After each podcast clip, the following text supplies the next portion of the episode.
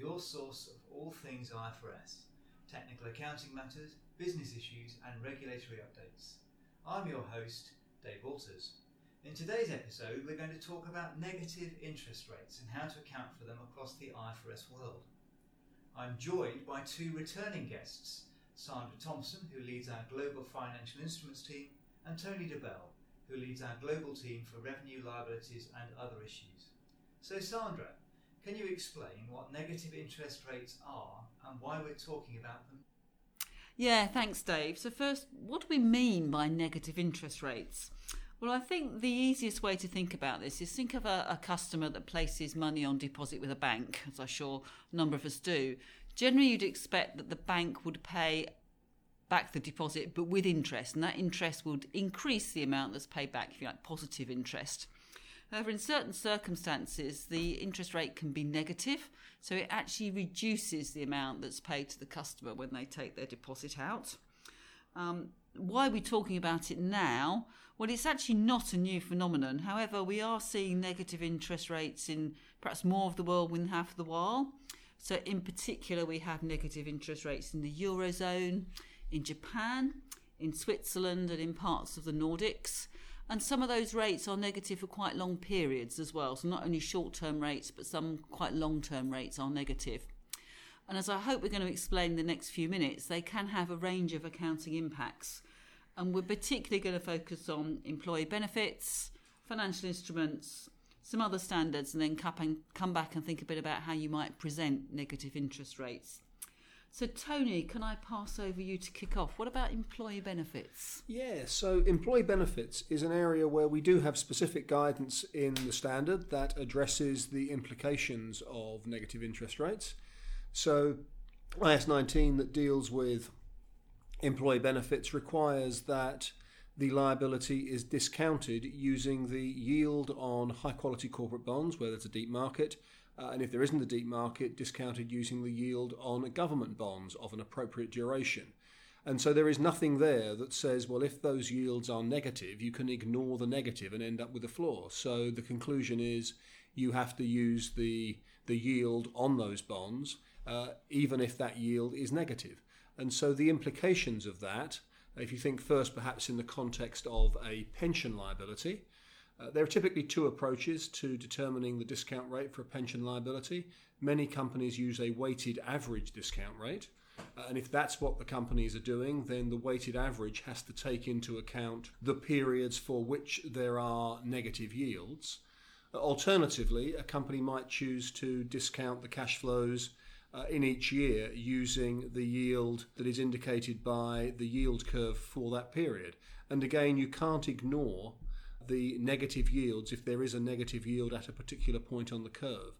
So for pension benefits, longer term em- employee benefits, negative rates have to be factored into the calculation.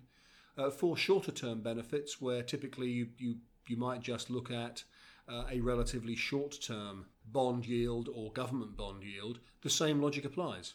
If for the term of the employee benefit there is a negative yield, then that is used to determine the discount rate, and that obviously plays into the measurement of, of the liability. Uh, so that's the area where we do have specific guidance in, in, in employee benefits. Uh, I think, Sandra, we have something explicit in the financial instruments guidance as well.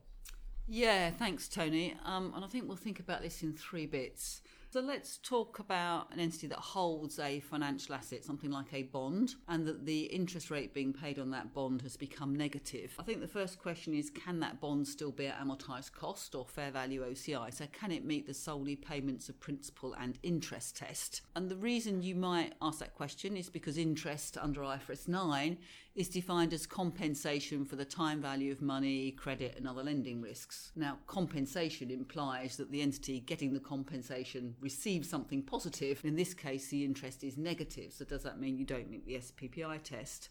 Now, IFRS 9 very helpfully has some very clear specific guidance that says no, interest can be negative and the bond, in my example, can still meet the SPPI test, so can be at amortised cost or fair value OCI. And in particular, the way that IFRS 9 thinks about it is saying that that interest is composed of two bits. So there is a positive compensation for the time value of money and then there's a kind of fee that the bank charges for taking that deposit and holding the depositor's money, and that can be negative and that can be bigger than the, the positive time value of money. So, yes, that can still meet SPPI. So far, so good. I think the next question is having measured your assets at amortised cost or fair value OCI, IFRS 9 then requires expected credit losses, so an impairment on those, those, those assets. And how do negative interest rates feel, feed into the calculation of the expected credit loss? And you've got two things to think about here. The way expected credit loss works, as its name suggests, is, the expected loss the entity would have if the um, counterparty defaults. Now, suppose in our bond the counterparty defaults, then how much does the holder expect to lose? Well, that will depend on how much they can recover in that circumstance. So if you think about a case where, say, the bond has got a principal of 100, but there is some negative interest that's been, say, accrued but unpaid, let's say of minus two, the key question is, well, does the bond holder have the right to 100 or 98? And if they only have the right to 98, so if you like the bond's principal less the negative interest, then that will mean that's the most they could lose and that will result in a smaller ECL. On the other hand, having worked out the loss given default um, and the likelihood of default, you then need to discount and you discount using the effective interest rate through to when the default's expected to happen. And in doing that, you're using the same EIR as you did for the SPPI test. So that could be a negative number. So you could be discounting at a negative number, which will increase the ECL. So, so two impacts there on the impairment calculation. And then the third area is hedge accounting. I can't talk about financial instruments without veering into hedge accounting at some point. And here again, perhaps an example will help. So if we have an entity that either holds or has issued some floating rate instrument, say an instrument that's that's linked to LIBOR, and hedge that with an interest rate swap, also with a variable LIBOR leg and a fixed leg then the question is how do negative interest rates impact that hedge? And here the answer is it depends. Some instruments have an interest rate that's floored at zero, so they actually, under the contractual terms, can't go negative.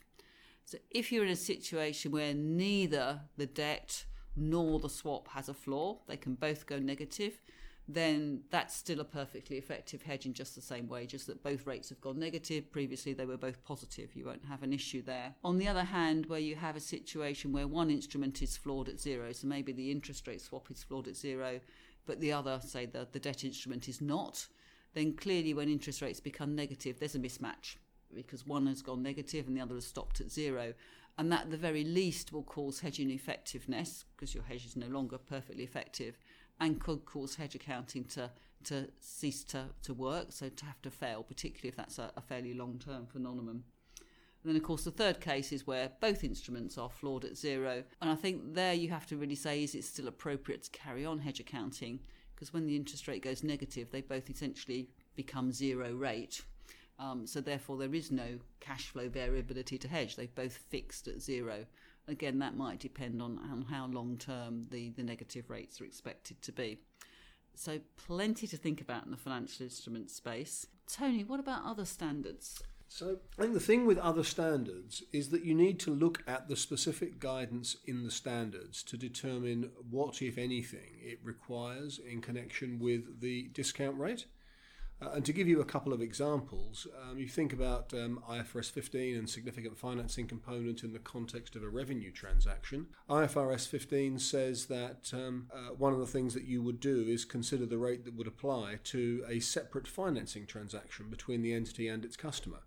Uh, and in that case, I think if that um, if that rate was negative, then IFRS 15 suggests that you would apply the negative rate, that, that, that you wouldn't floor it at zero. Um, similarly, if you look at IFRS 2, there's a piece in IFRS 2 that says you need to use a risk free rate and says you might refer to zero coupon government bond to determine a risk free rate.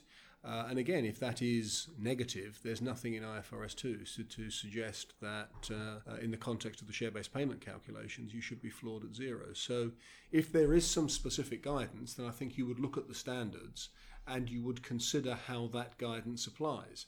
Um, possibly the standard that is more difficult than some of the others is the provision standard IAS 37. Uh, and the reason that you might think that IAS 37 points you in different directions is that um, it does say you start off thinking about a risk free rate, but you might adjust it for the risk in the cash flows. But IAS 37 also says that uh, near term cash flows are more onerous than longer term cash flows.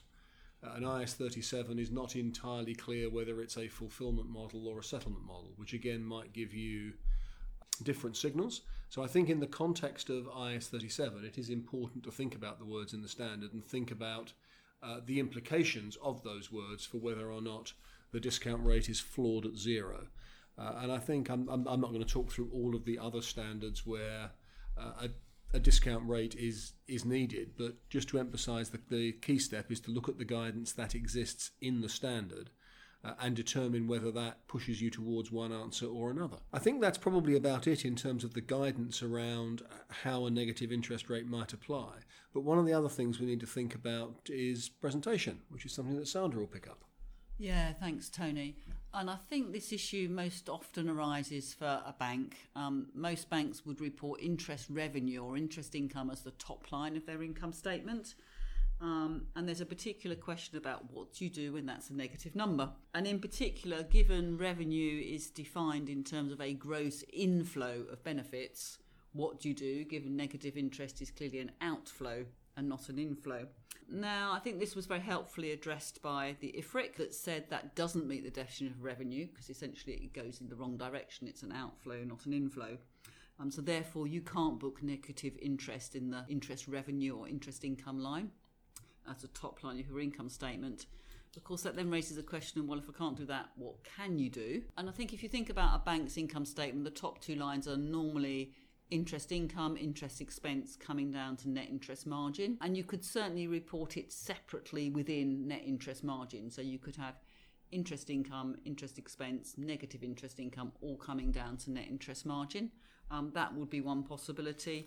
You could probably also report it further down the income statement in a, a, separate line item of its own or some other kind of expense. So none of that's precluded. So apart from the fact you couldn't put it in the top line as interest revenue, there's probably a variety of things you could do. And I think given that, it's very important to explain where the amount's material, what the entity has chosen to do, and to make sure the number is, is clearly either displayed on the face of the income statement or disclosed in the notes. Um, and because obviously, when there's a degree of judgment, it's very helpful to the reader to know what judgment the entity has made and what policy it's chosen. So I think that's most things on on presentation. Um, it sometimes crops up for corporates as well who don't have interest revenue as the top line of their income statement. And again, there's no direct guidance, so there is a variety of possible suitable presentations. One might be somewhere within net finance cost, either disclosed or perhaps reported separately if it's a sufficiently material number, or some other kind of expense could also be appropriate. But the same message applies about being clear to the reader of the accounts what you've done and how it's been presented. We're running out of time, I'm afraid, but before we finish, what's the key message people should remember? Yeah, thanks, Dave. That's a good question. Maybe I can take that to just wrap it up. I, th- I think the important thing to stress here is, is that you need to look at the specific guidance in each of the standards where interest rates are used to determine discount rates. Uh, I don't think we can say there is a one size fits all answer, and there's a range of things that you need to think about. I think you'd start by saying, well, what does the standard say about discount rates? Is it specific in the way that the employee benefit standard is? Is it perhaps a little bit less specific the way the provision standard is? Uh, and is there guidance in one of the standards necess- that, that, that perhaps goes beyond specifically what you might use the discount rate for and into other areas like Sarah, uh, Sandra talked about in connection with expected credit losses and hedging. So I think the key message is think about what the standards say. Yeah, I think if I was to pick up one thing, it would be having done that, think about how you present it and be very clear on what you've done. As we said, there is a mm. degree of judgment. Um, so a number of policies could be acceptable, but clearly tell the reader what you've done. Yep, I agree with that. So that's all we have time for today. Please join us again next time. In the meantime, if you need accounting uh, uh, advice, uh, have a look on PwC Inform uh, or indeed pwc.com forward slash IFRS. And happy accounting.